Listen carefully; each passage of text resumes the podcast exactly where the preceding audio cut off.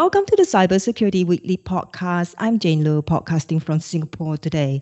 And with us today, we are very privileged to have Pasi Koistinen, who is the Chief Information Security Officer with CoinHako, which is uh, based in Singapore. And he will be sharing with us his insights on tech and cyber risks in the crypto world. So, Pasi, thank you so much for your time today. Thanks for having me, Jane. It's my privilege to be here. Yes. So uh, before we start, I got to say, you know, congratulations on CoinHako being granted a major payment institution license by the Monetary Authority of Singapore uh, which I believe was about quite recent, two months ago, which allows uh, CoinHako to provide payment services and formally operate as a regulated provider of digital payment token services. Now, CoinHako is the fifth digital token services provider to receive the license, and I believe that you know there had been now four licenses awarded um, last year uh, recently and hundreds of entities have applied for the license and only five have been granted. So very much congratulations. Thank you. So, Pasi, you know, so for our listeners who are not too familiar with CoinHako, could you just give us a brief sort of uh, overview of what you guys do, your background, and also your role? I believe you started quite recently as well, like early this year. Yes, that's correct. So um, just to hash what CoinHako does, um, it's basically a digital assets provider. Uh, we provide access to Bitcoin, Ethereum, uh, such cryptocurrencies, um, user-friendly way. So um, I think CoinHako is one of the older players in the local market here in Singapore. So it's a homebrew company from Singapore and the um, the major payment institution license actually has been in works for many years. So it is really a coveted thing. So thank you for that uh, praise. I think it's a big recognition from um, authorities to give that license out. Um, and personally, I feel that it's also a recognition that, that the work that we've done for security and risk management has been paying off. It's not an easy thing to do. And you're now the CISO with uh, CoinHako. And uh, just very, very quickly before we go into the details, um, for our listeners, we, we would normally hear about exchanges such as, you know, Bitstamp, Binance, Coinbase, you know. So from a security perspective, how how would we compare CoinHako to these crypto exchanges? You mentioned that CoinHako is really Singapore based, but from a security perspective, what are the sort of really, really high level differences? Well, from um, security perspective, there's many, many different angles or perspectives that you can take into security of uh, crypto exchanges. So if you look at like how crypto exchanges operate in general is um, is an access gateway uh, between different parties where um, transactions are passed from one one way to another, and then then again exchanges may have access to fiat currencies as well for those people who have invested into cryptocurrency. So um, it's a kind of a middle player role in that sense. And um, security of crypto exchanges is not a simple matter to assess for an end user. Um, if I'm looking at from our listeners' view, from a user perspective, I would probably consider different factors like do they offer support for me? Do they do the, do they offer me security instructions basic features like two factor authentication? How about different kinds of know your customer or anti-money laundering practices? If the operator or the exchange in question has strong practice around these areas then it's a sign that okay this may be a company that you can trust one thing that the exchanges don't openly discuss usually is how how they operate and secure their wallets, mainly the hot and cold wallets, or somewhere in between um, warm wallets. These are wallets that are either online, in which case they are hot, or they are offline, and that means they're cold and not accessible online and more secure in general. So um, some exchanges may tell something about it, but many don't so from user perspective, I would look at that user-facing um, practice, how well the exchange tries to secure the investor funds and assets. I think it's a wider question about responsibility in corporate level. Um, we do have a responsibility, you know, to protect the investors and protect whomever tries to use the service. Yes, you point out also um, an aspect that the users should be looking out for, which is uh, the governance, the policies and procedures around anti-money laundering. And of course, um, this is also uh, one of a key concern for regulators. And we, we hear about ransomware hacks where attackers would launder the ransom in crypto through exchanges or other crypto networks. And um, you talk about consumer protection. At least in Singapore, there have been several high profile cases of consumers losing money through crypto investment scams. So, for the benefit of our audience, uh, could you perhaps share, um, you know, the types of counterparties or exchanges that CoinHako deal with, you know, the countries that CoinHako operate in, and the types of coins, crypto coins that CoinHako accept on the platform. So this is uh, in order to combat money laundering and also to provide a strong uh, protection for consumers. Maybe the first part of the question, which are the countries where we operate? Currently, it's predominantly Singapore. Now, if you look at how cryptocurrencies are transmitted or moved across different wallets and different countries or jurisdictions, technologically looking at it, um, basically you can send it from anywhere to anywhere. But having said that, the AML anti-money laundering um, requirements are that you shouldn't allow sending or receiving funds from um, blacklisted entities. Let's say you try to send to a country or uh, exchange that is on a blacklisted um, list of countries or recipients. Then the responsibility of these exchanges is to, of course, prevent that sort of a transaction from going forward. And naturally, most of the players on the market should be doing this screening of transactions then there's the perspective of working with the authorities in case there's risky behavior observed. So um, CoinHako, for example, has received a prize from Singapore Police Force for prevention of cyber fraud. And um, we've been working with them for years successfully, and we're proud about this cooperation. So, um, of course, anything I say over here is not investment advice. I'm not an advisor. So, if you're listening to this, don't, don't take it as such. But I'm just saying that um, looking at from Singapore perspective, we have really, really good government cooperation in this sector. And there are countries where such a thing doesn't exist or it's very lax. So uh, the market is, is globally in different phases in different areas and countries. So um, looking at those scams over here in Singapore, higher likelihood that scams are prevented, definitely. In other countries, I am I'm hearing cases where people are scammed with old school ways, even phone calls, phishing mm. emails, malware on workstation, many different ways. And basically, simplest way is just to give the person instructions and an address where to send money, and some of them they will fall for it. Mm. Simple as that. Yes, yeah. So you talked about old school tactics, and um, from a from a tech and cyber risk perspective, we also see some sort of uh, old school tactics, right? Um, although we hear about you know some kind of unique type of attacks, like that's really specific to blockchain, like 51% attack or double spend, right? Um, but the crypto world is more than just blockchain. There are the, as you mentioned, the wallets, the smart contracts, exchanges. Uh, we hear about the Mt. Gox hack of 2014, the Ethereum DAO incident of 2016, and also recently the wormhole. And all these are traditional sort of old school type of attacks, if you will, like stealing keys, uh, abusing access controls, software bugs exploits, and these all resulted in hundreds of millions of losses. So it's to a large extent from a cyber risk perspective, it is misleading if we think that these risks are unique in the crypto world. And actually there are a lot of it is quite old school. Yes yes that's correct. Um, one thing to, to consider is also that crypto risk landscape is developing very fast. So what is true this year might be very different from last year.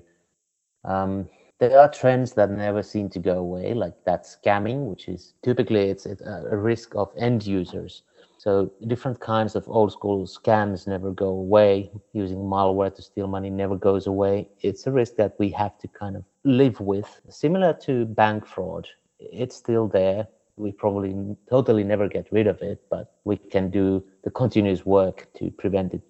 Then again, if you look at the biggest hacks and how things have evolved during, let's say, last year, you can have a look at reports like Chainalysis uh, cyber crime report from this year. It's actually quite fresh report, and um, I encourage everybody to have a look. Um, it's interesting read, and uh, one revelation over there is that decentralized finance, DeFi in short, is the new area where people and companies lose the most of the funds. So we read about these big hacks where um, DeFi hack has resulted in 600 million or 350 million loss in one incident. And, and just two days ago, 100 million loss again in USD.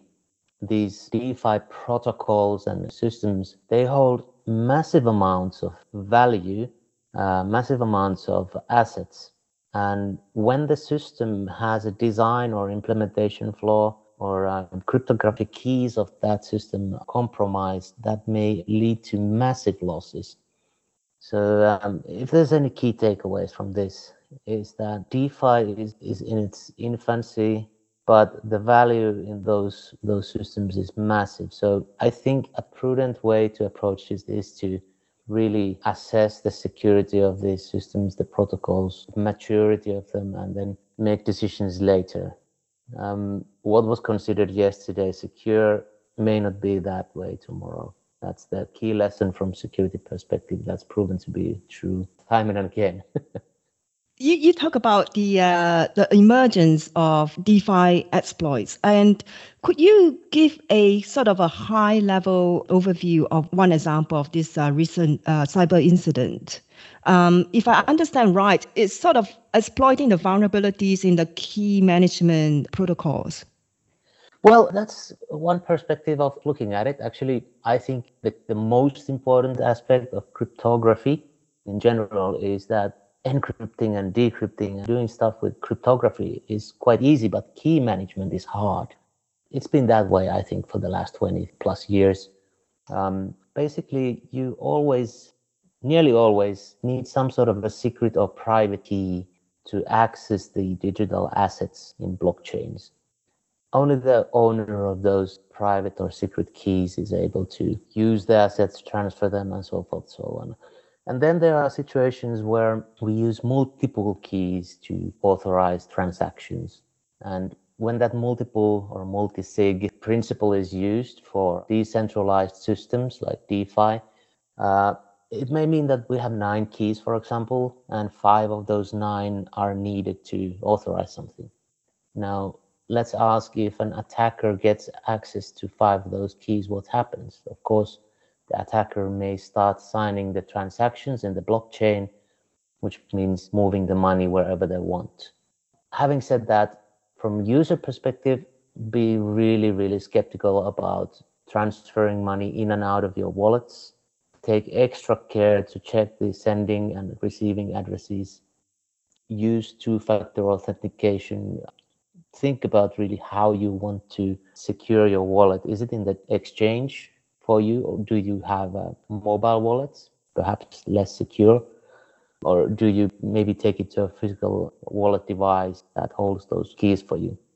So those are the perspectives and if I may, I would like to give another example for a DeFi scenario where everybody tries to figure out what is price of an asset. So in this case, hackers have been able to exploit something called pricing oracle attacks. So oracle is a mechanism in this DeFi system that keeps track of the current price of things. The attacks against the oracle will cause the oracle being off sync with other pricing, and that allows arbitrage between differences in the pricing. So here's two different types of scenarios. So for our audience who are not too familiar with DeFi, which stands for decentralized finance, could you give a quick overview of what are some of the um, activities that organizations are engaging in using the DeFi networks? DeFi is a very generic term perhaps we shouldn't go too deeply into it, but uh, just to give you a couple of ideas, um, there are, for example, payment bridges that allow you to transfer one type of uh, cryptocurrency to another type, allowing that sort of a bridging between those two. just to give you a quick example. So earlier you talked about um, from a user perspective, some of the decisions that they need to consider is whether to store uh, their crypto on hot wallets or cold wallets, whether you know they want to uh, do it online or offline. Um, and again, from a user perspective, if I may also bring up another example uh, of a cyber incident, but this is in the banking world, uh, in Singapore, which is the, of course, the OCBC phishing incident where users were sent phishing links, which harvested the victims' credentials to steal money from their accounts, right? And in the crypto world, of course, uh, phishing uh, would also present a very uh, attractive opportunity as more and more users are entering the crypto market. And uh, so, what lessons from that perspective can users um, in the crypto world take from the banking world uh, when it comes to phishing? I'm glad you brought up this example. It's actually very helpful to compare the similarities and differences between the traditional banking world, tax, phishing, and crypto. So, um, just to rehash what happened in the OCBC example, people got SMSs that seemed to come from their bank from mobile phone screen, the user couldn't really tell the difference between a real message and a fake message. That was very difficult because they seemed to come from the right number too. So the attackers were evidently able to fake the sender ID, sender number. And that made the mobile devices show those messages on the same SMS thread as the real real ones. And this was really, really a nice technique from the attacker perspective because it seemed so authentic. So in crypto world, this wouldn't generally work the same way because I am not aware of many players that allow SMS as an authentication mechanism anymore. It used to be good, let's say, some number of years ago, but today it seems that the security of that mechanism has eroded to some extent because of the sophistication of the attacks crypto world typically faces similar threats. So spear phishing and phishing definitely are the same for banks and crypto world. Uh, these solutions are typically to use multi-factor authentication, 2FA, um, usually using things like Google Authenticator or other authenticator apps. That time-limited challenge, typically lasting for a minute. So you provide a six digit PIN from the other app to your banking app or your crypto exchange app. I think this incident made OCBC implement changes and uh, similar cat and mouse game will be expected going forward in the future as well. Unfortunately, the game is not, not over yet. Attackers will try to probably next hit those authenticator apps and then maybe Google and other other players will implement countermeasures for that too. Mm. But for now, mm. I think good practice is to use 2FA everywhere possible. Right. Yeah. So we, we talked about uh, some of the considerations that users should be aware of, some of the sort of cyber hygiene habits and that should be cultivated. Uh, there's also in the crypto world from an organization's uh, perspective, in addition to software bugs, uh, access controls abuse, there's also, you know, the ransomware, supply chain attacks, which I think are also applicable to the crypto world. So I think for the crypto world, the threat universe is quite rather intimidating, I suppose, because you're not just facing the old school threats, but you're also facing, you know, the new, the emerging ones that's quite specific to blockchain, um, as well. So, what can organizations in the crypto world, um, how can they implement um, the cybersecurity framework to combat such a wide universe of threats? Um, personally, this is of course just my opinion. The, the key is the keys. So anybody in this space, a company in crypto world, should consider that the encryption and decryption and signing keys that they use, those are the crown jewels and working backwards how to gain access, how the authorized access is done, how unauthorized access would be done as well. The security model should kind of evolve around that idea. Um, the next thing is that it is evident from attackers' perspective and history that people and endpoints are the number one primary targets. So building the security model around the idea that endpoints must be protected well, but you must not trust that they will be always protected well. People will, of course, make mistakes. We are just humans We will click links. At least sometimes somebody in the organization will. And the security model shouldn't depend on the idea that the defense always succeeds everywhere. So build layers of security around your most important assets. So compromise of one or two or 10 devices or even the whole universe of the endpoints shouldn't lead into the compromise of the crypto assets. I think that's one of the key ideas that players in this market should take away from here. So what you're talking about is, um, the, I guess, the zero trust um, and also defense in that framework. Zero trust is definitely part of the solution, but only part. I think in general, companies should approach this from risk management perspective, uh, starting from how much money should I um, be willing to lose? What is the size of the, the assets in my digital hot wallets? Um, how do I monitor the volumes and, and, authorized transactions flowing in and out in real time? How do I block suspected cases? Um, and then going into this typical IT security kind of world where we have these zero trust controls uh, around these ideas. I think it should be a multidisciplinary approach, not just security from a technical one one-sided perspective. Mm. Yeah, of course. Yeah, there's a lot of uh, discussions around, you know, how cyber risk really, at the end of the day, is about all about risk management, and it's yes, not it just is. as you say, right, not technical, but there's also other aspects such as governance as well to consider. Okay, so to wrap up, I just want to ask one last question. You touched very briefly on the um, the threat landscape, which is um, evolving very quickly, and the most recent is in the DeFi world.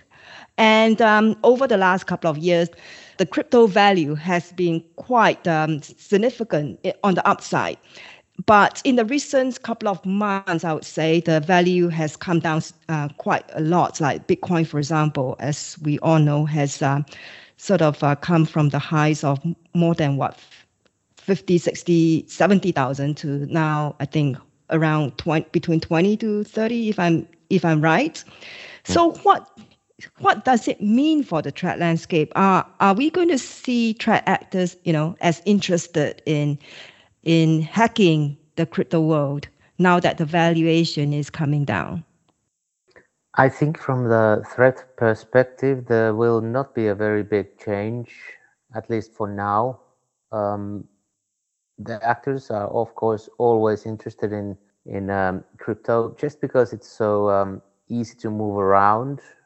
It's not just that they want to attack an exchange or uh, steal uh, private investors funds but it might be also um, crypto miners. Um, so crypto miners for example they are software that are silently installed into browsers or servers in the network or in the workstation operating system as applications and they silently crunch the numbers as part of a bigger botnet.